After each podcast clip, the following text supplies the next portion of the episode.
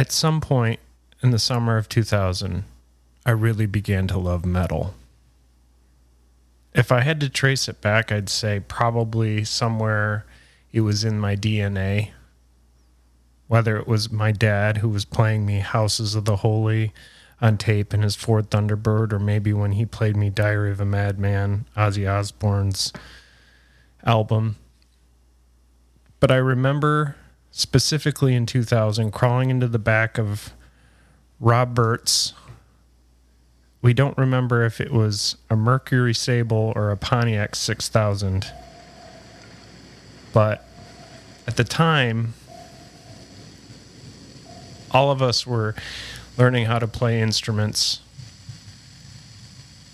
Some of us were about to graduate. Some of us were about to start our senior years.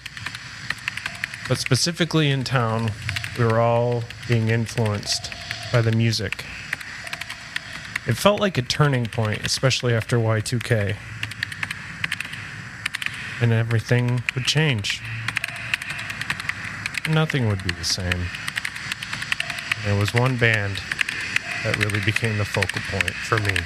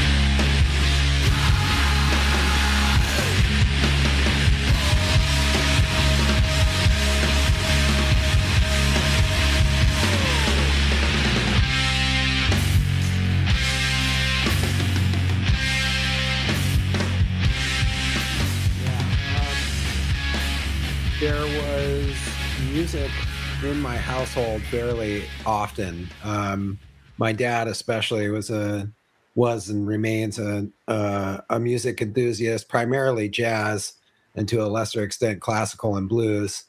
Um, and my mom, uh, at least to the best of my recollection, was more oriented towards some of the '60s uh, folk artists like Joan Baez and Bob Dylan, and so there was kind of a um, there was kind of a mishmash of all those things. Uh, and then I had two older siblings who were also musicians, who are who are also musicians. Oh, okay, so that was some of my first exposure to people playing music. Was watching the two of them play guitar and sing, um, and that was really also my first opportunity to play an instrument. Was just them having their guitars around and encouraging me to to try it out here and there. Uh, what how old were you when you picked up the guitar? Like seriously though. Um, my first distinct recollection of it was, uh, I think around age 11 or 12. Uh, I had already maybe played my brother's guitar, my sister's guitar, but um, the father of a friend of mine had an old and in retrospect now that i think about it very nice gibson acoustic guitar um, and I don't remember whether it was my friend or who who showed this to me, but uh, at that point I was fairly obsessed with Metallica, and they showed me how to play the opening riff to One. And as soon as I figured out that I could play something that was part of music that I was also really enjoying, that was it for me. Boom. Um, so that was that was the entry point. What What do you remember like? John, welcome to the Zanzeezee podcast. I'm joined with my friend John Massel from Gimme Danger Radio slash Portland slash Hey, he's my buddy, so he can come on my podcast and we can talk about bands we love. And today we're talking. yeah! Today, hi, Ryan. hi, buddy. Today we're talking about fucking ISIS. ISIS, mm-hmm. not the sure not the fun group of ragtag people who don't agree with certain politics. We don't talk about politics because fuck them. But here's the deal: we're going to talk about a great band from from Boston. But that opening clip there, that was Aaron in a recent interview talking about his first kind of offspring into the musical journey that he went on John, how did you get into this band? Because this is this is a band we both mutually agree rules. Oh yeah, um, man. I was trying to think about that because I, I took a note card out today and I started like because I was trying to make notes for this and I didn't really get far. I just wrote down their EPs and their LPs, and I was okay. trying to think about like how it happened. Yeah. Um, want to say I want to say um, I was hanging out. I want to say it was either Adam Dunn or Dan Matthews. One of the two yeah. had the Mosquito Control um, EP, mm-hmm. and they had played it for me. I think it was um, the song "Hive Destruction," mm-hmm. which is really fucking great. And I just remember like I, I I remember like I liked heavy music. Like I, I, was a kid that was, you know, I liked Metallica and all that stuff. But and you know, I liked um that song Fourth of July by Soundgarden. Oh yeah, right. The down tune, which is just, super heavy. Yeah, yeah. And I liked the Melvins, but I didn't like the the heavier stuff of the Melvins, like the slower Melvin stuff. Mm-hmm. I just thought it was too weird. But there was something about that time period of hearing that song and like the fact that they were somehow adjacent to the hardcore punk world. Um, and they were just doing metal. They, they were a metal, like slow metal band that was releasing records on primarily hardcore or punk labels, right? Right. And uh, and then after that, um, the Red Sea had come out, and I bought that from Radio Kilroy uh, on 44th Street in Wyoming. And also that same summer, saw them play uh, with they opened for Dillinger Escape Plan and Candiria. And they were the opening band, and I remember like seeing them, and they started playing um, the first, the first or second song on Red Sea, not the one that starts like the electronic one, but the one that was you. I, you were away, honey. You know, with that Mhm. sound clip from David Lynch's um, Hotel Room, which is also it made me seek out that to watch. Anyway, they open with that, and then that first big drop, it just like it hit everyone in the chest so hard that I'm just like, that's it. I love this fucking band. And I remember there had there there had to have been only 40, 50, 60 people maybe. There wasn't that many people while they were playing. It was like me, I remember Adam Dunn being there. I think Yonker was there. Yeah. Uh I know for sure Adam Rossell is there. Um yeah, I think we are all there. It was just like everyone who knew everybody from Grand Rapids was there, and it was just like they were fucking incredible. And then Dillinger Escape Plan came out, and they still had the original singer, and they were just insane. But yeah, that's how I got into ISIS, and it felt like from that period, I saw them freak like frequently from like 1999 till 2003, four. Yeah. So up at up at least until Panopticon, I would assume, right? Yeah, I. The funny story about Panopticon is I was so excited when that record came out because Mhm. I loved Oceanic. Thought Oceanic was really I thought like some people were like, "Oh, they sound so different now. They're going to this kind of like it sounds almost not as heavy. Uh, Right. it sounds a little cleaner."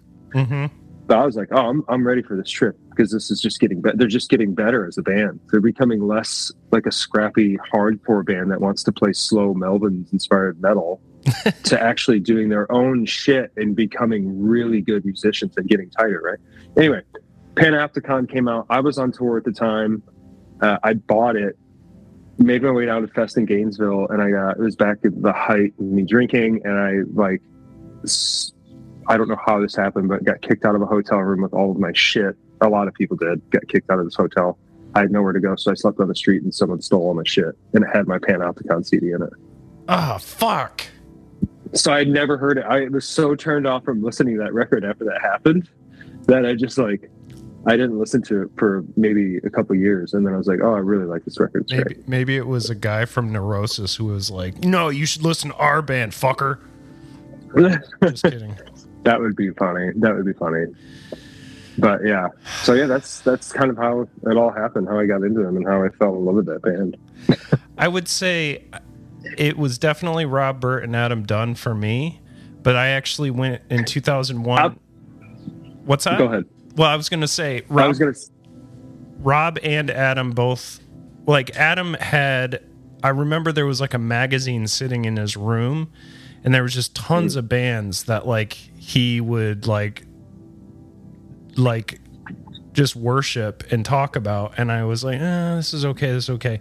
This was definitely the first one that shot out to me. Like I had yeah, I'd enjoyed Dillinger Escape Plan. I liked Converge, I liked Coalesce.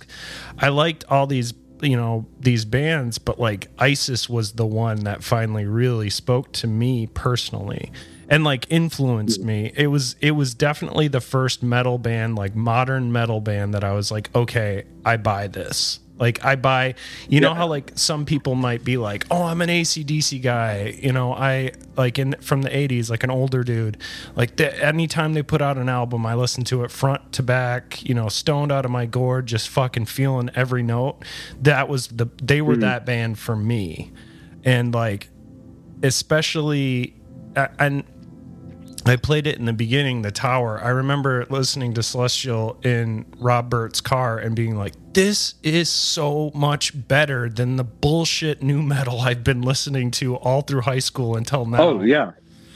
Oh yeah. I, I mean, it just was. I was thinking about this because before we jumped on this call, I was watching live videos of ISIS, and um, I was I you know I I smoke weed, so I Mhm. smoked some weed, and I was watching videos of ISIS, and I was it just made me like really remember why I love that band because it was like they took.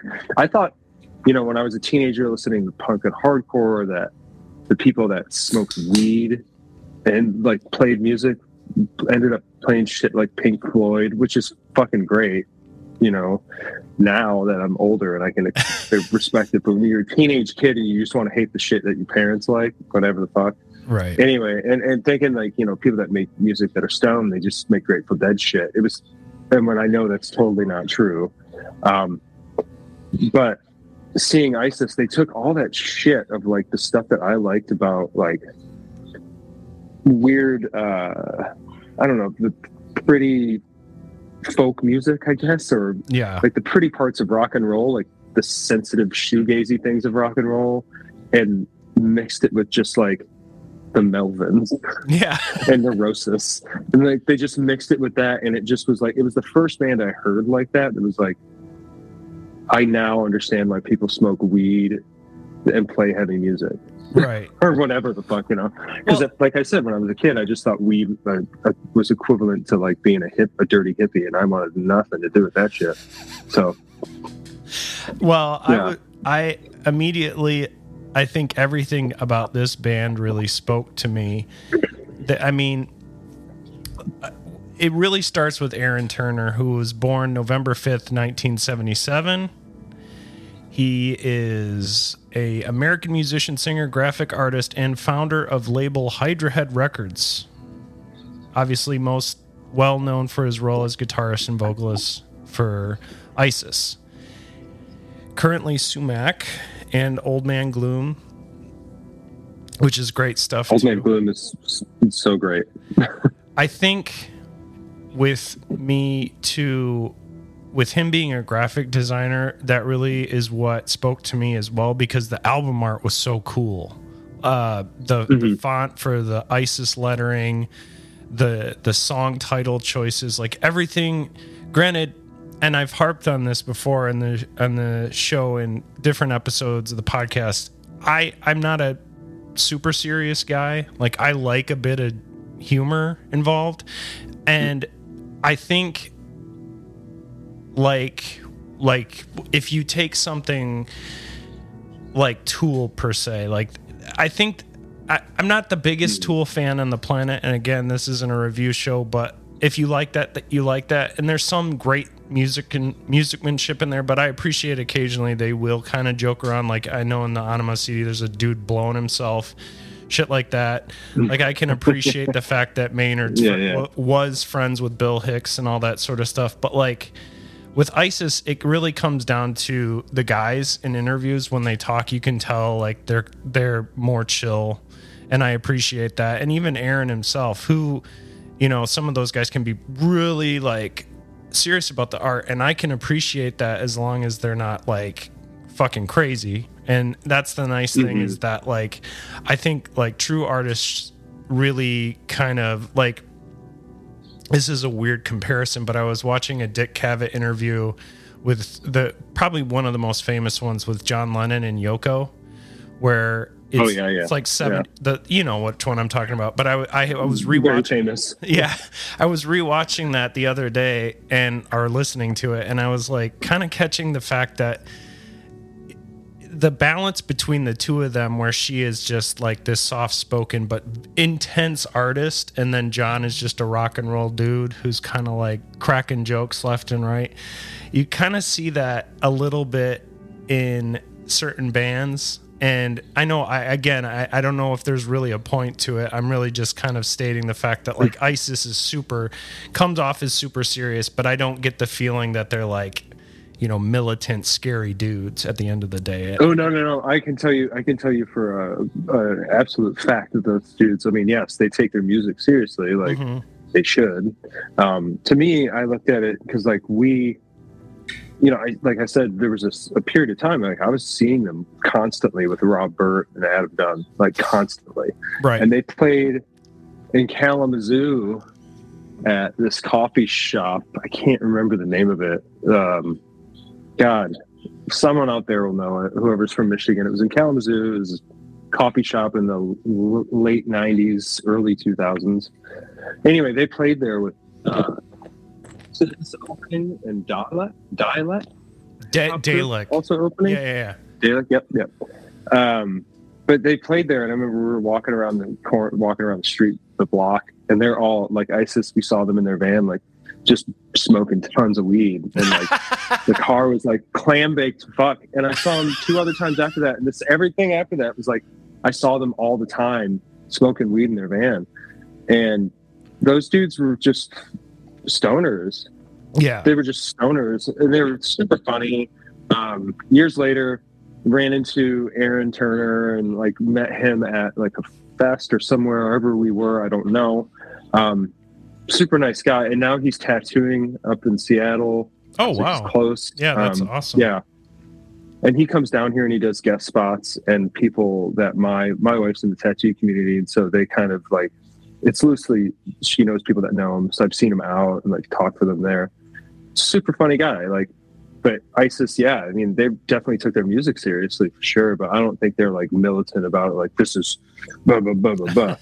they had the pre they had a presentation for it they definitely had a thing that they wanted to get across with it. It was a whole feel with the band. As I, it was like a whole package. The artwork, the the artwork on the records was the extension of what the people in the band felt like the music was saying to them. If that's not nerdy, No. then I don't know what I- is. well, that's But why that's I, how I've always looked at it.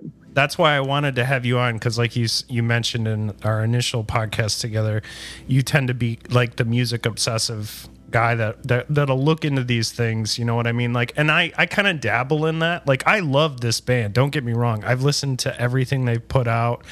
I've bought their albums on vinyl.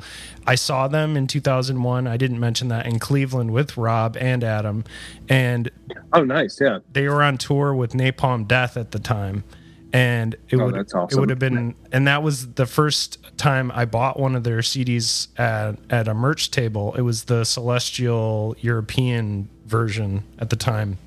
Oh, cool. Yeah, So, and it was an I, awesome show. I'm surprised I didn't go to that show with you guys. I'm surprised I didn't go to. I might have been on tour. I think North Lincoln might have been on tour or something because I totally would have been at that show. I remember there was supposed to be more people, but I think it was just like I just was able to to get in the door, and I was like, "Fuck yeah, I want to see this band." Um, let's get Mhm. into a little bit more about the members here because there's there's yeah, sure. quite a few. Um, so the band is not just Aaron. There's also Jeff, and I want to pronounce this right because it's a little fu- funny. C A X I D E Caxide. He's the bass player, best known for his time with post metal band ISIS, of which he was a founding member. Now, actually, these before before Aaron met Jeff, um, he was living in Nevada, uh, like straight up Breaking Bad style, growing up, and then moved moved back to Boston. So th- these are all like art school kids. And, Kids, yeah. and initially, he wanted to do music, but was kind of turned off from it because he found kind of has his more of his passion involved in the graphic and the visual arts. So, um, or I'm sorry, I said Nevada, New Mexico. I meant sorry. New Mexico. Okay. So, um, Jeff is also a member of Red Sparowes, but left after the release of their first full length. He also contributed to a side project called Spylacopa. Prior to his time in ISIS, he was a touring member of the Boston metalcore band 454 Big Block. He also helped found Connecticut based metalcore band Cable. His stay with the band as a music- musician was brief, but he did return in order to produce 1999's Gutter Queen. Or um, you know the two bands out of that, I'm definitely familiar with Cable and 454's uh, Big Block. Um, now, is it is that similar to like, like kind of like that post hard like metal like Dillinger style or like? Do you? Cable, Cable is just kind of like uh, yeah, kind of like a uh, the aggressive end of, I guess, metalcore. Mm, okay. Cable, I guess, Cable would be described that way if I'm thinking of the right Cable. Because you know it was the '90s, so there's like a lot of bands named the same thing, Yeah, or a few bands. But I think it's the Cable that I'm thinking of. Their Boston area Cable. Yeah, no, uh, Connecticut. Yeah, you're right. 454 like big block was just you know metal metal adjacent band heavy all heavy music Everybody and their grandma had a metal band. Aaron Harris. me. Haven't yet. hey, you had a cool band. Don Knotts is sweet. Check it out. Uh, you could fit like 24 Don Knotts releases on an, one ISIS song. Um, Aaron Harris, born November 11th, 1977, American musician and composer, best known for his career as drummer for Los Angeles based post metal band ISIS. He was the band, he was in the band from its inception in 1997, which Hydra Head started before that, interestingly enough, which is the label that was run also by Aaron Turner.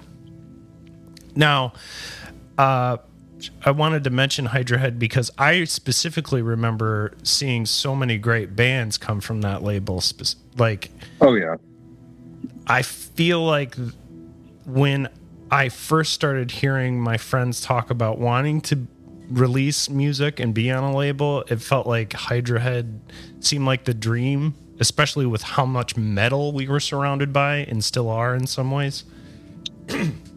True. It's true. Now, and and I mean, they also, did shit for they did shit for Cave In, Agoraphobic Nosebleed, um, Big Business, Pelican, uh, who else? Daughters, Old Man Gloom stuff, Botch, I think Drowning Man. one of my favorite things to come from Hydra Head was this EP from this band called Mare, M A R E. If you Mhm. if you get a chance, I fucking like highly recommend anyone check out Mare, like the horse Mare, M A R E. The artwork's amazing. All, it's like five songs and it'll just rip your fucking scalp off. It's like the heaviest fucking doom and then like jazz. It's it's crazy. Um Yeah, see, that's the thing is they put out like they put out so much stuff. Like just they put out a couple records for Coalesce. Well, at least uh, did the vinyl version for Revolution and Just Listening because it was at a time when Relapse wasn't doing vinyl, so Hydra Head did the vinyl version for that, and then they did that uh, Coalesce Led Zeppelin covers record too. Ooh, I liked that. that was good shit. Yeah, Um, yeah. Since ISIS's demise, Harris, the drummer, has become increasingly involved in his career as a composer and producer. His composing work has appeared in projects for A24, Warner Brothers, Universal, Disney, Lionsgate, Netflix, NBC, Red Bull, and Samsung, among others. As a producer, Harris has also mm-hmm. worked on records for Palms, Puscifer, Team Sleep, Pelican, Zozobra, Spotlights, Huey, Jacob, the Jezabels. Fuck. Dude's busy. Yeah, man, he's done a lot of shit. He's a really good fucking dr- He might be one of my favorite like drummers. Um he's got a very distinctive style. Like I don't know, am I wrong? I mean, you're you're no, more- you're 100 percent right. Yeah. He's very like. Um, I was like I was saying, I was watching videos of them playing because I remember watching them play when I saw them, and thinking like he's got a very distinctive style, very distinctive feel. Right. Like when I hear him play, there's I know it's him. there's something I know it's him. yeah, yeah. it- it- And his snare drum sound, he's got like a very unique snare drum sound. It's like you can hear this. So what I think is like most drummers nowadays are using more strands on their snares to get so you can hear the snares more. Mhm. But back then, but, but him, I don't know. Maybe I'm just thinking this in my head, but he's got it almost like it sounds like the snares aren't on, but they are on. Oh yeah, yeah. So, so it's like a very distinct sound that he has when he plays. Um, yeah, a very distinct groove and feel. Yeah, the whole thing. I also like He's great. the way his um his sticks hit specifically on his cymbals it adds this almost epic scale to everything I- I don't know if mm-hmm. it's just the way he holds his hand when he taps the top or whatever. There's something about it, or maybe it's the way they recorded it, but just the the drums in this band. I can't think of a more epic kind of cinematic sounding drummer to have in your band, and I'm sure that's, I'm sure I I I. I'm assuming, but I, I'm sure in some way, in some capacity, in the music, especially when they were fucking high as giraffe pussy, they probably had this fucking just like synergy with that the way that music sounded and and the way that he played but fucking cheers to you aaron for get getting it done with with all these projects um continuing Yeah. on Michael Gallagher is an American guitarist best known for his work with this band, ISIS. He joined them in 1999 for their debut LP, Celestial. Having previously been a member of Cast Iron Hike, he has an ambient project known as MGR or Mustard Gas and Roses. Under this moniker, he has released two albums and scored one film. Congrats, buddy. Bryant Clifford Meyer. Cast iron, What's yeah. Cast iron hike, cast iron hike, man. That's a classic too from the early mid '90s. I see. Definitely like, remember that. it's it's crazy because every one of those one of these bands like you I, c- even before we started this i there was like a band i was and I, and I mentioned that that mare band earlier but like there was a band that i was listening to called disappearer i think it's i think that's what they're they're from boston incredible band Mhm. and i couldn't find their um I couldn't find their first EP, and then I had to like go on YouTube or something. But then I found out like they were part of this other band called Doomriders, and then one of the bass players was also in. Uh, uh, I don't even know. I, I can't remember, but it's like they all connect somehow. Like those New Yeah. England boys, they when they find like a really good mix, it, it's like it just spreads and, and it webs out into like six different bands, and and they're still going. Hopefully, because some of these guys, Well, I think like I think like the the New England or the East Coast hardcore scene too is just very tight knit. Mhm. At least like um yeah, so New England, like Connecticut and all that, and Boston and all that shit. Um, it's like really tight knit. Uh, I mean, I play music with guys that were from Boston, and the scene is pretty tight knit of people. So I feel like the hardcore, like the older hardcore scene, because that's where they're from, like the mid '90s kind of hardcore scene. mhm. They're just very tight knit. So it's like, you know, they play. You got to think, man. All the major cities that they're playing are only like a two-hour drive from each other. Not even. Right.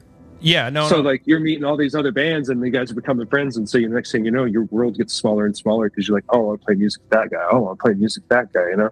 Because you can do it. It's not like where we grew up in grand rapids you had grand rapids and then detroit's like three hours away. You know, right, these guys were like pretty close to each other like train rides so it's yeah, you're touring they're touring to different major markets was like you meet so many other bands so like their scene just kept like incestuating with itself and making all these crazy bands. It had to be really exciting to be a part of. Yeah, and it, it's probably nice too because if you're if and I'm not saying this in a bad way, but like if you're stuck in a group where it's like I don't like musically I can't really relate to these guys like they like we- we're kind of 50-50 but you know this guy wants to play you know whatever ska punk and I'm you know Mhm. more focused on the the the chugga chugga Fourth of July Yeah. Soundgarden style. I'd like to go this way. Like you'll you'll eventually meet like because it again it's like a relationship. You kind of court the the the, the people that are like minded, and you want to kind of gel. Like you don't want to be completely like. I mean, it's good to have obvious influences, but also differences. But like you also oh sure work together to find that. So Bryant Clifford Meyer, this is the last of the members here. He uh, is the keyboardist, guitarist, and uh, backup vocalist, best known for his tenure with ISIS. He was with the band since its debut full-length Celestial in 2000. Previously, he was a formative member of Boston-based rock band The Gersh. Gersh? That that one i don't know Yeah. He's also a member of post rock side project Red Sparowes, Windmills by the Ocean, and a solo project named Taiga. So basically, uh, ISIS forms in Boston. They uh, it's le- led by Aaron Turner and Jeff Caxide. Uh, they go on. They they did for a brief moment their breakup in '98 uh, they had a really shitty tour during their EP era. Uh, the shit did not go good, and I, anybody who's ever been in a band knows what it's like when you're in a van and oh yeah the vibes are off, or I don't know, somebody's fucking not pulling their weight, or who who knows what the situation is, but. Just touring when you're first starting out sucks. It Yeah. sucks. yeah, hard. and just no, hard. nobody at the time you think like I can I can get around on a Mountain Dew and two hours of sleep, but like nobody factors in how shitty your attitude's gonna be. Yep. especially playing to like two people and those two people are the booker and the other band or whatever oh yeah. so as i said aaron starts hydra heads uh hydra head records before the band um and i think i i didn't I, I didn't really mention it in the beginning there but he did have a high school band before he uh before isis which was fascinating to me because I like I couldn't imagine him being in anything other than Sumac, Old Man Gloom, and uh, ISIS. So we gotta we all gotta start somewhere. no, I know, um, but it's crazy because like I I, I want to go back circle back to that because um, as I said, he grew up in New Mexico, and his first concert was seeing BB King at the Taj Mahal, which is Hmm. pretty fucking cool. Uh, it's a venue. I think if there's a venue in New Mexico called the Taj Mahal. yeah, yeah. Oh it's, yeah, yeah, yeah. Yeah. he, didn't, he didn't go to Egypt or whatever. Um, Yeah. The first two cassettes he had that he would play constantly was the Ghostbusters soundtrack and Michael Jackson's Thriller. Also a huge fan of Beastie Boys' License to Ill and Jimi Hendrix and Motley Crue's uh, Girls, Girls, Girls. His first Oh, yeah. guitar, Typical yeah. Well, I mean, it, yeah, he's he- typical '80s kid. yeah, for sure. Uh, his first guitar was given to him by his parents. It was less than a hundred dollars, and it was from an auction. It was a 1950s Guild Electric hollow body, which is sweet as fuck. Uh, Mom and dad were super supportive, although his dad was definitely confused with his metal interest. Um, he'd listen to Master of Puppets, and his dad would shake his head confused. The first band that really showed him how intense metal could be was Carcass. I mean, that yeah, that's a pretty good entryway to extreme metal. I'd say. I feel like that is why I'm such a horror movie fanatic. It was because Dan Matthews showed me Evil Dead 2. It's kind of like the perfect balance of like extreme horror, but also comedy, if that makes any sense. Yep. Um, oh yeah. Also, I should mention this. Jeff uh, Jeff Caxide has a horror movie podcast, which is called actually Yonkers, the one who told me about it. Um, Necromaniacs podcast, which he hosts. Nice. So shout out to the Necromaniacs podcast. Uh, so Carcass, he's like, yeah, I'm gonna be fucking heavy. Um, art school, Hendrix, or not? I mentioned Hendrix before. That was his influence. Goes to art school in Boston. Uh, he had a high school band, but was kicked out for being too metal. So, Weird. His first, yeah, they're like his friend who introduced him to the band was was big into Devo, Devo and uh, industrial, and he was all about Metallica at the time. In Boston, he had a band before ISIS called Union Suit that was a hardcore band. So that's what I wanted to get to because I, I don't want to forget the Union suit. Union Suit. I don't think I've ever heard Union suit. No, I mean, I if you go back and like you mentioned those those first four EPs, the Red Sea, um, Mhm. I feel like is the big standout. Um, mosquito Control is awesome. I I, think you can kind of hear that college era um, sound like they're almost there, but I think whatever that breakup was, and then like that refocusing before Celestial happens was key. Like I think everything really Yeah. really comes together and the band becomes like what it is. Um so the band began the band began playing out in the spring of 98 and recorded a demo at Salad Days Studios shortly thereafter. After an East Coast tour in the summer of 98 where they were joined by Randy Larsen of Cable on guitar, Merchuk, uh, one of the guitarists, left the band. In 1999, Michael Gallagher, formerly of Cast Iron Hike, and Jay Randall, now of Agoraphobic Nosebleed, Yeah, joined the great band, working Good. on Red Sea. Is that what? It, what kind of music is that? I know the name. I'm think like I see something like agoraphobic nosebleed, and I immediately think uh, anal cunt or AC. No, no, no. I mean, I mean you're not. It's uh, it's like extremely like fast blast Okay. beat. Uh, it's like grind. I think.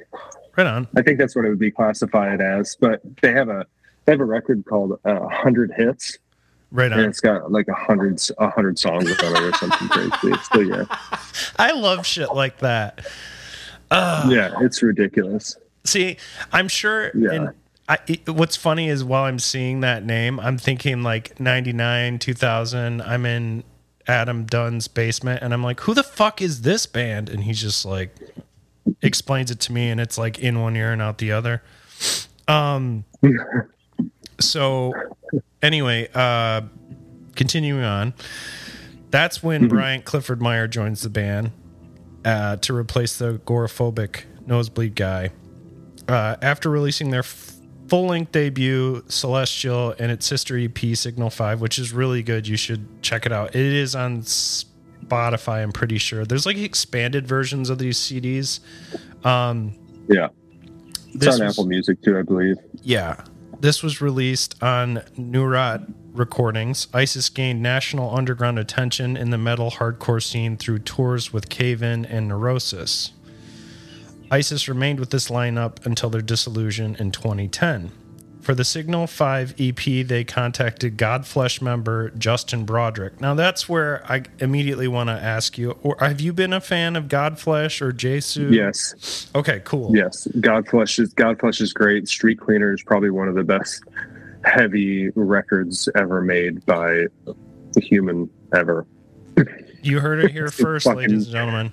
Kids, So yeah, if you've never heard if you've never heard Godflesh's Streetcleaner and you like heavy music, you need to fix that real especially quick. and and I mean we're this really this episode is is a love letter to down tunes, down tunings.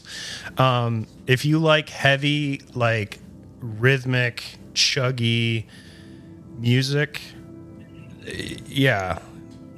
I'm glad you, I'm glad you said Mhm. that. And Jesu is awesome too, obviously. Um, Yeah. I was wondering how you pronounce their name because when we were talking about Hydra Head, I was like, oh, he's put out a lot of a lot of records for them, and I like. I've always liked that stuff, Mhm. but I've never known how to pronounce the band name. honestly, I, I, I no I'm idea. going based on interviews, like how I've heard it, and I I have a history of mispronouncing things. So honestly, if I'm if I am, I'm sorry, Justin, or if any of the members listening to this from ISIS want to send a message to me, I apologize up front. but um, Signal Five, following Signal Five, the band felt a need to expand its uh, expand itself artistically, and I I think obviously they're the they're huge fans of the Melvins, and Mhm. so and the Roses. they wanted to expand their distributive reach. Um, Mike Patton's Ipecac Records recordings was instantly put forward as an ideal candidate for the band. Turner's friend James Plotkin was already working with Ipecac, so he showed some material to Patton, who, unknown to the band, was already a fan. God damn, that dude is cool. that guy's on the pulse. He's such a fucking cool dude. He shows up in everything. I, I I don't know, like mu- music wise, like true. every It's every true. every second dude I know is obsessed with him too, especially in my age. Like the thirty-five to forty-four, they're like, yeah, dude, Faith No More, Mister Bungle. Yeah, I love, I love, I love. I, I'm not, I'm not, Tomahawk. not huge into Mr. Bungle. I know that Mhm. like Yonker and Josh Stacy and everybody's like way into Mr. Bungle, and it's like all right with me. But I'd rather listen to Faith No More, especially the album Angel Dust. I think Angel Angel, Dust is fucking classic. And you know who got me into that record was Matt Yonker. hmm Well, Matt's the one. Like when I talk about how much I love ISIS, he'll always, always play me something from Neurosis to kind of like balance it out. if I get a little Yeah, too, dude. I mean, they're the greatest band on the planet. They're one of my favorite metal bands. He's like, I get it, I get it, but also Neurosis. And I'm like, I love you too. yeah. buddy." I mean, have you listened to Neurosis? Have Oh, you, yeah, do- have you sure. dived? Okay. yeah, Okay. Good. And I get it. I totally like. I totally, totally, totally get it. And to me, it's like Mhm. ACDC, Led Zeppelin. You know what I mean? Like there's there's similarities, obviously, and I'm not saying ACDC and Led Zeppelin are the same. I'm just saying like two amazing bands. It's um, it it all for me, and and I'm sure there's guys that are listening to this who are fans of ISIS who haven't heard Neurosis or or both, but like to me the difference is really in how the music is is set up and how the albums flow. I- just personally have that comfort when it comes to these albums. Like I've been for me when I first heard Celestial, this this album like fucking owns. And Gentle Time is one of the most intense like endings to a song I've ever heard. Like it there's something about those chords at the end of that song that hit this like nasally Mhm. just like scary like sim- like it's awesome and it sounds like complete destruction in a way I didn't know you could make sound so fucking good in an album Yeah. um, so I guess it's totally plausible. In ten years, I'm going to be saying "fuck you, Ryan" of 2023. Neurosis is the most amazing band ever. That's the beauty of being a fan of music. It always changes. So Yeah, I don't think I don't think you're uh, you, you know you're not gonna ever say ISIS is better than Neurosis. It's just not gonna happen. But there will be one day like where I hope that they're both on the same level for you. Because I like to me, like I I I remember getting in Neurosis because they were they were on Lookout Records. Um, they did a record on Lookout called "The Word Is Law," and it's it was like their start from it was like their kind of a turn from being just a straight fast like hardcore punk rock band into doing like this weird kind of heavy spacey shit but it was still early on it wasn't like what they are now or where they started with through silver and blood um, but that kind of made me follow them and then you know through silver and you know times of grace happened through silver and blood my favorite record by them mhm. and I don't care if anybody. I'm going to say this. My favorite records, I think their best is Souls at Zero. Mhm. But I'm probably going to get a lot of shit for saying that anyway. But Souls at Zero is the best Neurosis record in my opinion. And then for me, it goes time. And then for me, it goes through Silver and Blood, Times of Grace, Enemy of the Sun's really. Good. I mean, they're all fucking good. It's hard. And now I'm starting to talk about Neurosis, and I'm like, man, it's hard to pick a good one. dude. I mean, I if I got to, I'll grab Yonker by his ear and drag him to a microphone. I already got him signed up in June, so it's fine. He'll be on here eventually. Oh, but cool. the thing of it is like I get it.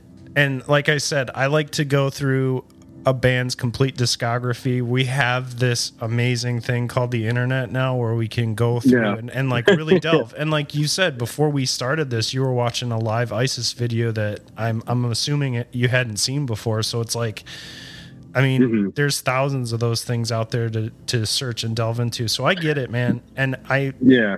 Like I'm currently a huge fan of like going back and finding like old interview. Like I, granted, it was a very popular one, but like that Lennon interview, I found an interview with like Peter Gabriel from way back when after he got out of Genesis that is fascinating to me. So it's like, Wow. you I can, want to see that. Send oh yeah, I'll send it to you. I mean. I'm eventually going to have to do an episode on Peter that. Gabriel and Phil Collins and like Yeah. that whole shit, but I'm saving those ner- the nerd the nerdy nerd out phase for that for later. But um all right, let's get into Oceanic. So Sure. full disclosure, this is probably in my top 10 albums of all time.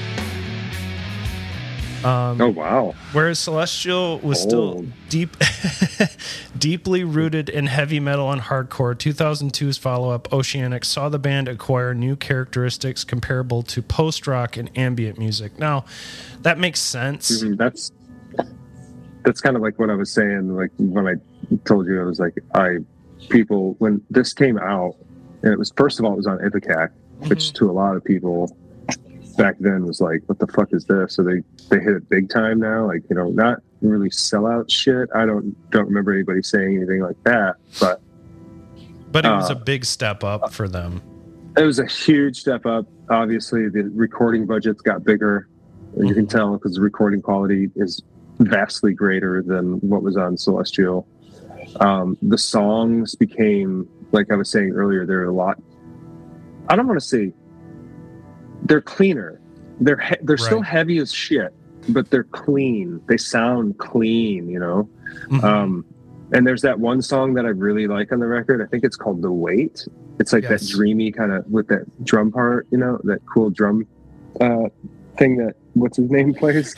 Um, Aaron, but yeah, it's that, yeah. yeah. Aaron Aaron Harris. Yeah, Mhm. it's the it's that record. You're right. It's just like a it's like a big step up, and it wasn't. Keep I don't know. Just to me, it seemed like it was fully realized. Like their vision was starting to become fully realized, where they really wanted to go. Well, I remember distinctly, and this is a future episode too.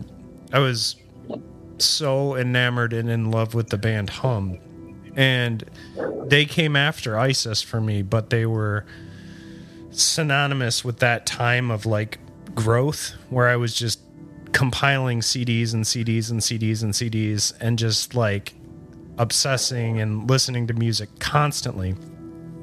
And hmm. in 2002, I would have been in the service and I was home on leave and I, I, I went to Coney Island with Adam Dunn and we were in the car and he was like, Have you heard the new ISIS?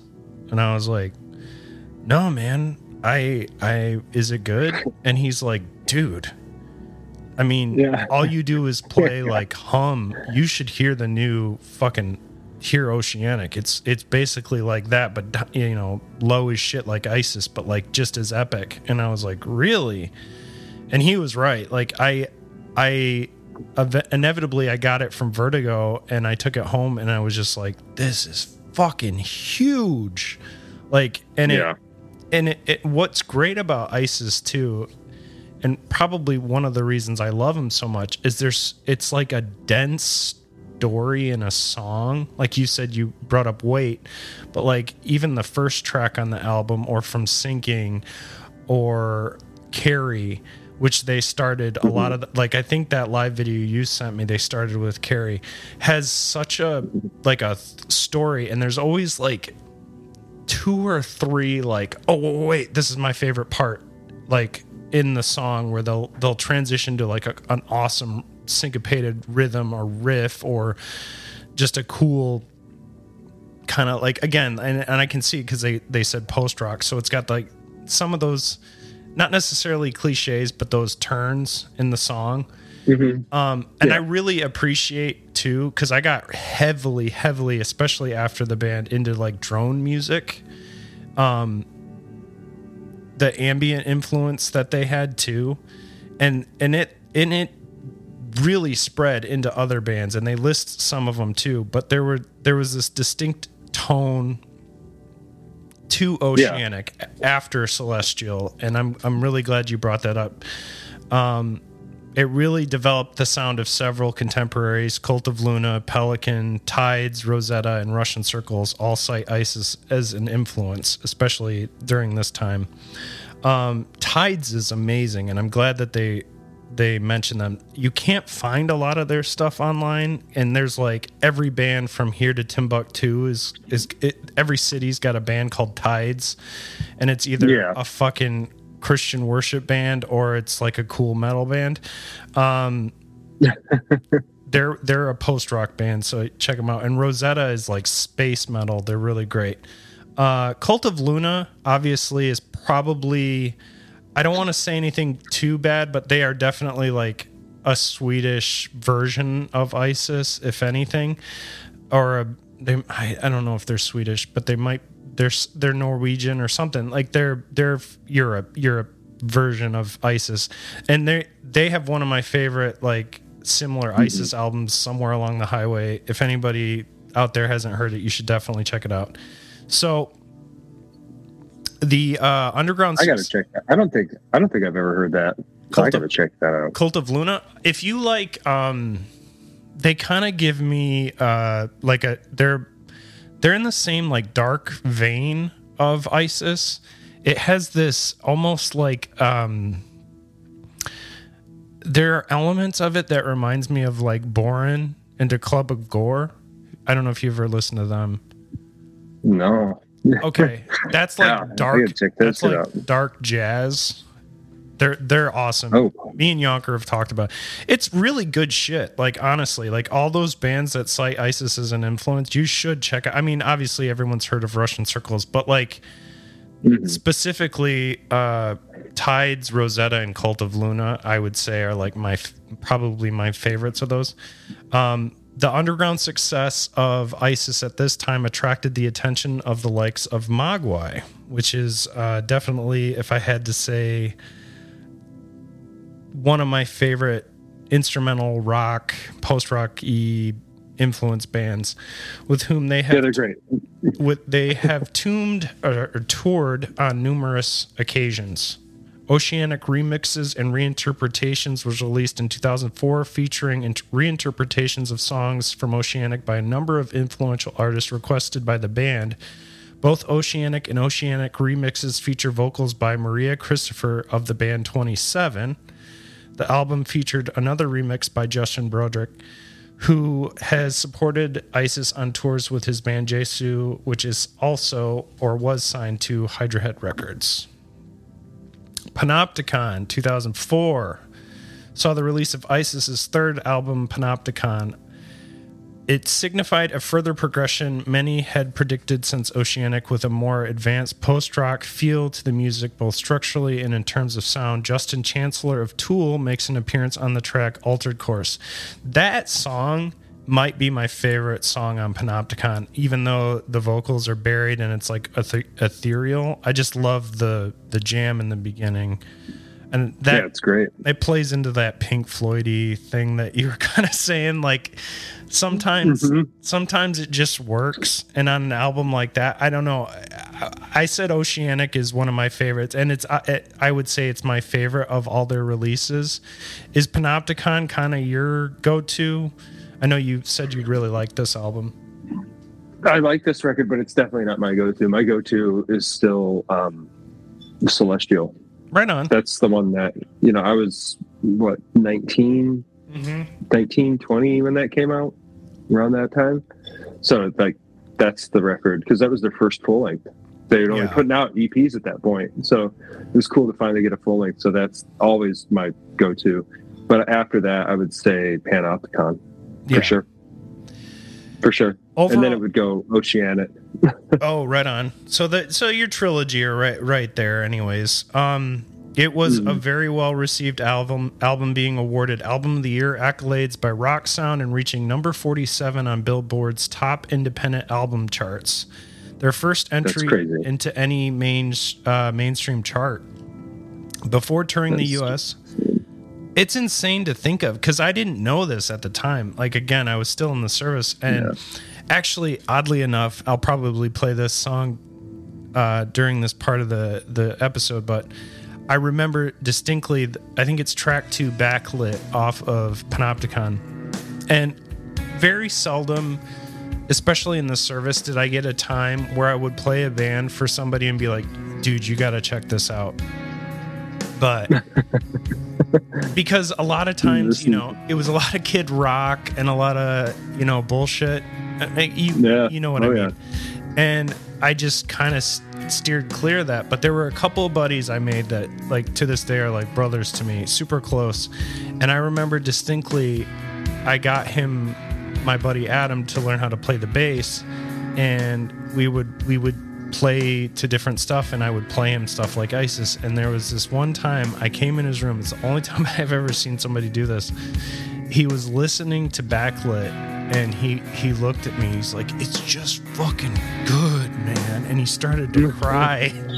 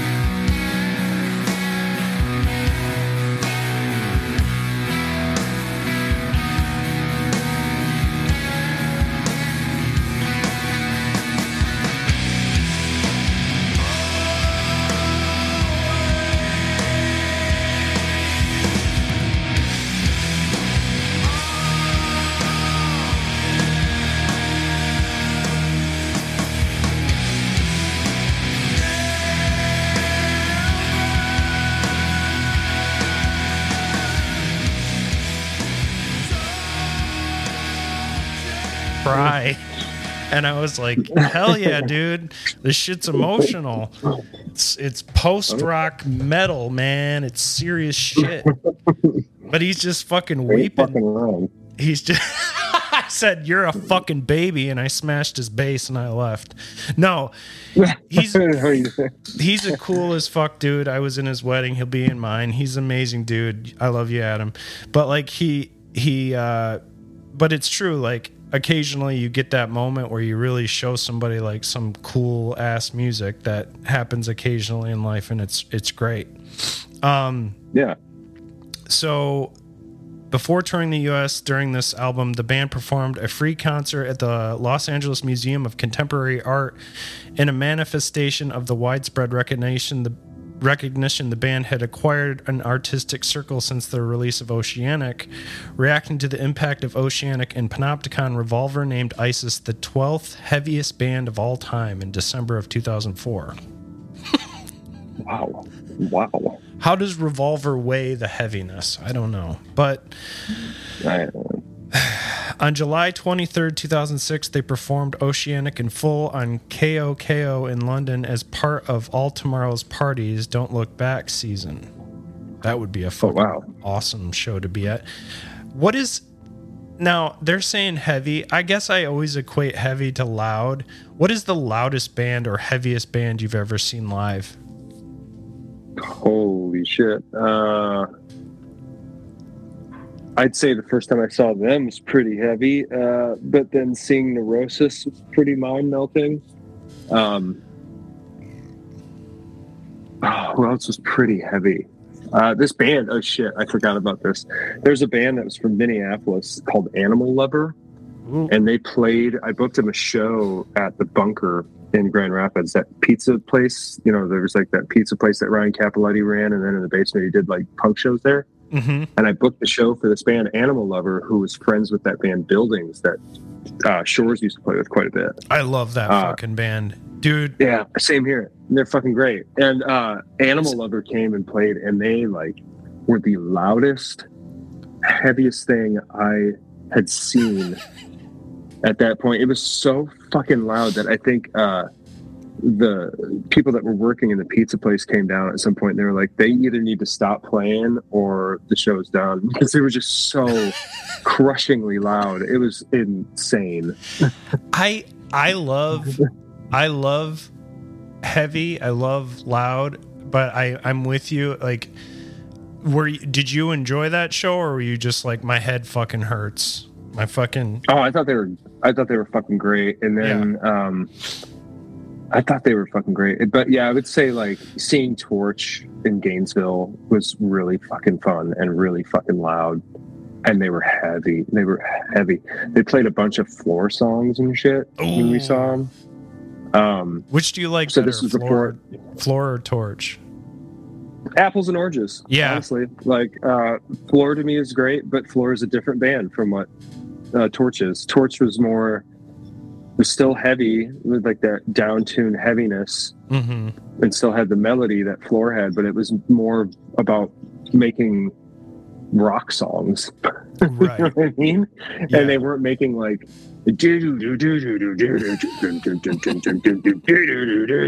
like Floor was doing, you know. Right. Um, so they're apples and oranges. Both are insanely incredible. yeah. but- that dude, the the main like songwriting guy behind that is a fucking genius. Um, yeah, he lives. Uh, he lives out here. He lives um, out on the coast. you should start a band with Steve guy. Brooks. There you go. Uh, he actually, uh, we're buddies on the on the interwebs, and he actually is looking. He was looking for a drummer, and my buddy in town here, this guy named Nick Parks, who's an incredible drummer. Hmm I told Nick about it, and Nick, Nick, I think had chatted to him. I don't know if anything was happening with it, but Nick was talking with him. So It's all about rubbing elbows with the right dude and be like, "Hey, man, let's make some fucking Yeah. down tuned fucking riffs." Um, Yeah. I would say that's threefold for me. The first loudest show, and I brought it up on the show, I saw Slipknot at the Orbit Room, and for some reason, and I think it had to do mostly with the crowd and my first experience with loud, but it was so fucking chaos. it was chaos because it was a bunch of like sweaty, hormonal teens just throwing each other around. Um, and then I saw Mogwai in Athens, Greece on the Happy Songs for Happy People tour. And it was just like, I'd never heard f- three guitars so fucking screamy loud. And then Swans at the Pyramid Scheme. Oh yeah, I forgot about that. That's one of the loudest things I've ever been to. Yeah, Swans is. Did you know? Here's here's a funny thing about Swans. I'll, I'll, I'll say this real quick. When they first started out, they did a they would play with uh, Sonic Youth all the time. They were part of the no wave scene. Swans were, and Right. Sean Stearns, I think, is the one that told me this story or this little tidbit. So Hmm. thank you for telling me this, Sean. Made me love the band even more. But Michael Gira would wear a loincloth on stage only. And when they would start playing, they would lock the doors or barricade the doors so people couldn't get out and they would just play abrasively loud. And like, you know, old swan stuff is just like really like pummeling and like Mhm. kind of this drone. They would shut people in, in the room while they played and just annihilate them with their loudness. And I just, I, that story to me, it's like, I, it made me love that band so much more. Yeah, that's a future episode for me. That band and a future like real, really, because it's like there's stuff I've heard by them that I love, and their Mhm. live show is completely different and mesmerizing in its own right, and it it gives more credence to the idea that like you can't get the live feel from a record ever From, no, you can't. you, can't. have to You be can't. in front Um, of amps you have to feel the sound it has to it has to be felt to be appreciated just like being in a band is so much better than say making demos your whole life um mhm. What I what I think you should do if you do do that episode, mhm, the person you need to have on the show is Sean Stearns. Oh. That is his favorite band of all time. for, um, for sure He's got he, he's got he's got the um, the filth teeth tattooed on his forearm. You know that tattoo he has right there? That's the cover of a Swans record. well yeah he's he's amazing anyways he was going to be on here eventually anyways but like like Yeah. uh, also me and sean share a love for this amazing new york city band called kala which is like this very because they started out and even like there was uh something that got posted recently like john peel was a huge fan of that band uh, they never really got huge because i think somewhere Mhm. around the third or fourth record they tried to do more of a, a hooky rock sound that differentiated from like the more original beginnings of that band. I still love all their records, but check them out if you've never heard Kala. They're fucking amazing. It's like I don't know how to describe it. It's very minimal, like three piece, but like they make so much use out of like the limits, if that makes any sense. Kind of Mhm. like I guess I, I I could call it a more shoegazy low. Okay, yeah, I get that. Um, but the voice, Uh, but yeah, very good shit. And Right. Sean's amazing and super knowledgeable with all this stuff. So, also during the Panopticon time, they, that's when they did their In the Fish Tank 14 with Aereogramme, which is there's the song there is awesome. The Aereogramme singer is phenomenal, and the collaboration came out perfect. That's one of my favorite um, In the Fish Tank releases or whatever. Um, it was part of a project of Dutch label Konkurrent, in which two artists are given two days studio time to write and record their work. Now we're getting to the the back half here. So the in the absence of truth record, uh, the band finished recording their fourth full length in the absence of truth on July 9th, 2006. It was released on October 31st, Halloween. On Ipecac in 2006, the record sees the band again evolving in a manner similar to Oceanic and Panopticon.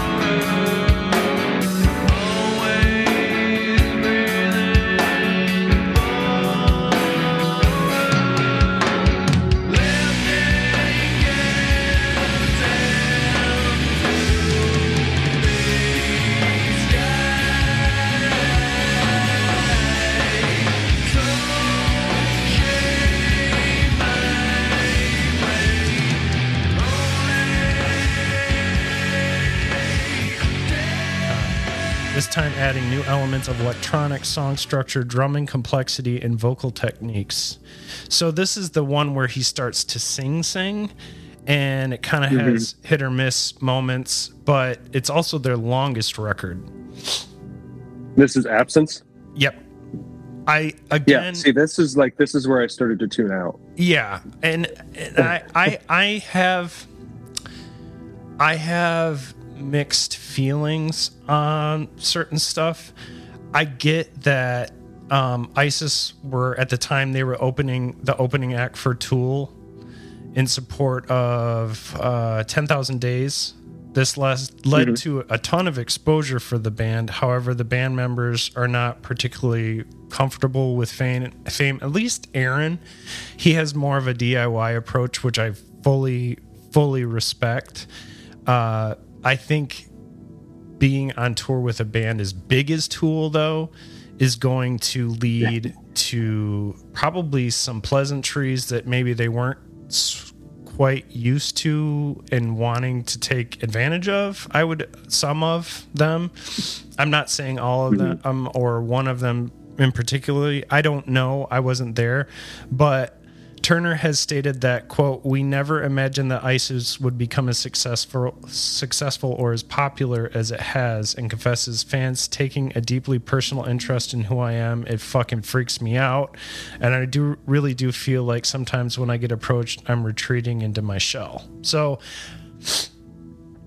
I don't know you you kind of mentioned it but excuse me um Bless you. Thank you. Uh, they did, and by full confession, talk about specifically, at least Aaron did, about them all smoking a shit ton of weed and even having like a, a tip jar for weed, basically. Oh yeah. Um, I don't know about you. I do occasionally love to take an edible. I don't drink at all, but I and then I will occasionally smoke. Not as much as I used to, but for some people it can lead to a little bit of paranoia and I have to assume that if you're doing it all the fucking time and and suddenly things are taking foot, especially in your like main artistic output, that would be a little surreal and I can't imagine those Yeah. two things gelling very well. Um, I don't want to throw in the absence of truth under the bus completely because there are some amazing songs on this record, and I think that there's a more of a tribal feel from at least from uh, Aaron Harris's drumming, and I do think that taking chances is better than not at all, and just basically Yeah. putting out the same record every time.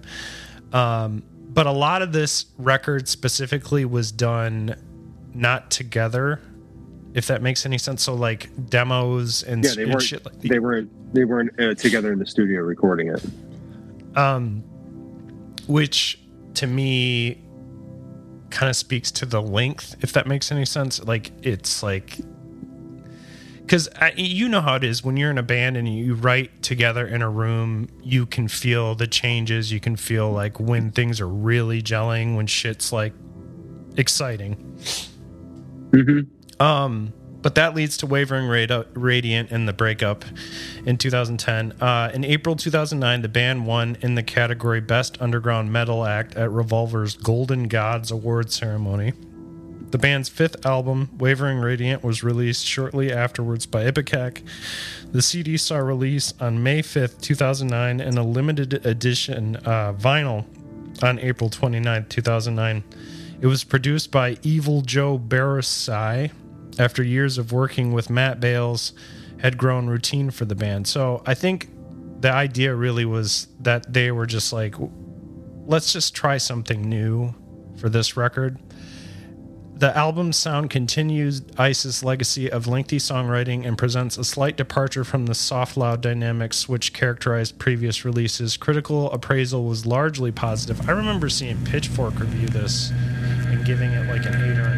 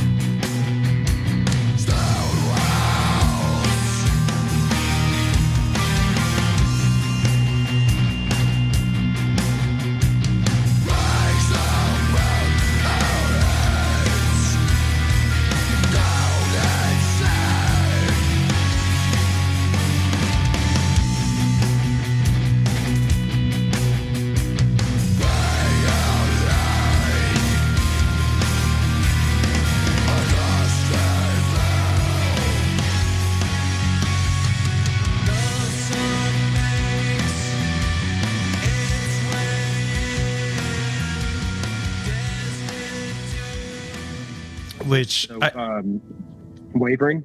yeah, Yeah. like it was pretty universal and i know rob i mentioned him from the beginning talking about him being kind of the pivotal influence and one who was like you should really check this out um he swears by this record and most fans like deep deep fans who just adore this band and not saying that we don't either but like some of them definitely a faction of which say that like they progressively got better to them and wavering radiant is their best record um Yeah, it's it got a. I'm looking at the Pitchfork review right now. It got an 8.5. okay Named it was named Best New Music wow on May 14th, 2009. and good for them especially for a, a post metal band like that's pretty fucking rad to to to get so much critical acclaim. Um and to be touring with tool like i mean tool again like i'm not down downing anybody who likes the band but it's kind of a mainstream metal band. And you know what i mean? Like it'd, it'd, be, it'd almost be like Yeah. i guess i i'm trying to compare this in a way that maybe some people will understand but i guess it would be like uh like green day having like a a great underground band play with them or something like that um so extensive touring following the album's release, taking and headlining shows across the U.S., Europe, Japan, and Australia with bands including Baroness, Big Business, Cave In, and Melvins. The tour took in the 2010 Bonnaroo Music Festival in Manchester, Tennessee, as well as the Soundwave Australian Music Music Festival in Australia. On May 18, 2010, ISIS announced their decision to break up following their final tour, with the final show to be in Montreal, the location of the band's very first show on June 23, 2010.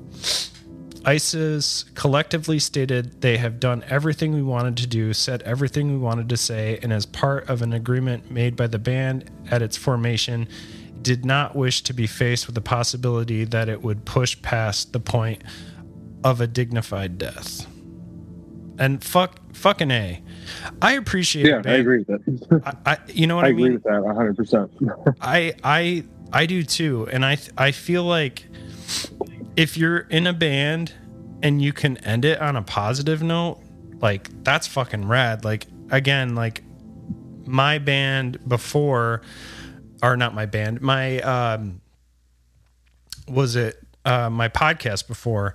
We had the same thing where it was like, why not end on a positive note? You know what I mean? Like if if you're Mhm. if if you feel like you've done everything you needed to do and you're ready to go to the next phase. I mean, I know it sounds cliche to say, but like I've heard this saying before that every seven years your all the cells in your body are regenerated. Like you're basically a new person. And it feels like every seven to ten years fads completely change. A new generation comes in, things change. You know what I mean? Oh, I 100. percent I feel like in a in that range you want to be pushing to the next phase or a new chapter, a new book cuz life gets stale, you know, if you're doing the same thing over and over again. Um Mhm. I completely think that ISIS is one of the be- best examples of a band that got in, did what it did the best, and got out at the right time. And uh, I want to play. I agree. I want to play a quick clip. Here's an interview with Aaron where he's talking about that. Basically, what we're talking about exactly. I like challenges. Um, I I hit a wall maybe 10 or 12 years ago where I was touring a lot and and playing songs the same way every night. Even though those songs initially had had a lot of power for me, the more they were reproduced and copied, the less I found myself engaged with them. So even if there are times as I was mentioning in the studio where I felt anxious, and this also happens on stage where I feel like maybe everything is falling apart and I've lost control. That to me is preferable to feeling like I'm just reiterating something that has already happened. So I prefer uncertainty and the possibility of failure rather than some kind of um, professional recreation of a pre existing idea. That's not to say I don't enjoy playing structured music because I very much do. Uh, I need a balance though, and there are times where I want to play only a part as it's supposed to be played, and there are other times where I just want to abandon structure altogether. Talk about a cool dude. I don't know. Mhm. I fully, fully, fully fucking agree with that. And if you're in a project and like it's I do ending, you know, yeah, anytime we're in bands and and something we're doing comes to an end, I, I get like the grieving process. It's all part of it. You know, like I said, it's a relationship. You're grieving it ending, but I think that it's life's about you know when we get to those ends or we hit those triumphs reflection too just as much as it is presence and being present so Mhm. I don't know. We always have the music, Yeah. and that's the coolest thing. It's true. It's true. Like, I, I agree sound, with you. sound like I'm going to start a cult or something. Anyways, so that's our that's yeah that's basically our episode on ISIS. Um, I really Oh yeah. I really appreciate you being on. I love your your deep love of music and and your passion for it and everything else, man. So um, Thanks you so much. Thank you. for sure. It was a lot of fun. I got to I got to get a little stoned and talk about ISIS. Fuck yeah. Fuck yeah, dude. Um, maybe the next time we do this, we'll we'll talk about Sonic Youth. There's a there's another band we both Oh love. Jesus. that would be uh yeah, that one would be a lot of fun. That one I would go on tangents on certain things and talk about weird, crazy fucking textures and I don't know, it'd be really nerdy. Well, I I I feel like Aaron is um Aaron especially with Sumac and I'm I and this is kind of to wrap it up but to talk a little bit about like with Yonkers influence on my music taste and probably yours the same um and his introducing different bands and me you know showing him different bands but I've felt like the more I've looked back on the histories of the bands that I love, specifically to get the best mix, you need somebody who's driven and has a vision. And then Oh yeah. we we kind of we didn't really talk about it too in depthly, but like the other members went on to make Palms per se. And Deftones singer Chino Moreno jumps on the mic and decides to sing for the band, and you get kind of like almost like, uh, and I, I I do like Palms, but it's it's definitely ISIS without Aaron Turner, if that makes any sense, or ISIS light, Yeah. if you if you want, you know. Um, and I think that that's great, and I like the Deftones for for what it does in that category. But I think in order to get ISIS to be ISIS, you need you need Aaron in that band, and it's just Mhm. like you can't have the Velvet Underground without John Cale.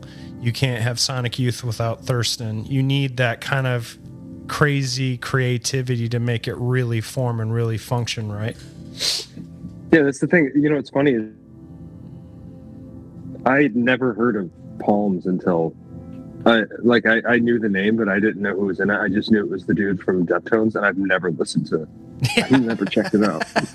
it's pretty I've good. never checked it out. it's pretty good if you like if you like the if you like what the members of ISIS did there's there's stuff in it to find to appreciate and yeah like I said I don't I don't want to down anybody's creative output I think you keep on and you keep making what you're you're good at and what you love and I love Sumac too like I the first release specifically really hit me and Matt and Britt were talking about seeing Aaron and Sumac in Chicago, I believe, and how a lot of that band is based on improvisation live. Yep. And that's fucking rad. I mean, improv is one of the hardest skills to master. So if if you can go out there and do that, especially musically, fuck yeah. I mean, yeah, I mean, that's I've never, I've never seen um, that band, the Sumac, uh, but the drummer is in Baptists, and he's an animal. Mm-hmm. The guy is just insanely great. But it, the you know, you saying that Sumac is kind of just like based on like live improvisation. Well, that kind of goes all the way back to like what Aaron grew up around with his dad. Mm-hmm. You know, didn't you say his dad was a jazz guy? Yeah. So he's, he's, you know, he grew up around that shit, and it maybe had a profound effect on him. And once he started playing metal music, he started probably traveling backwards and listening to his to his dad's shit, and getting way into jazz. So it makes sense. He's like mixing the two things now, to suit, the ideals of two things. Yeah. You know, Yeah. And so that, that's kind of cool. I never knew that about them. That makes that makes me want to check them out live because they play here.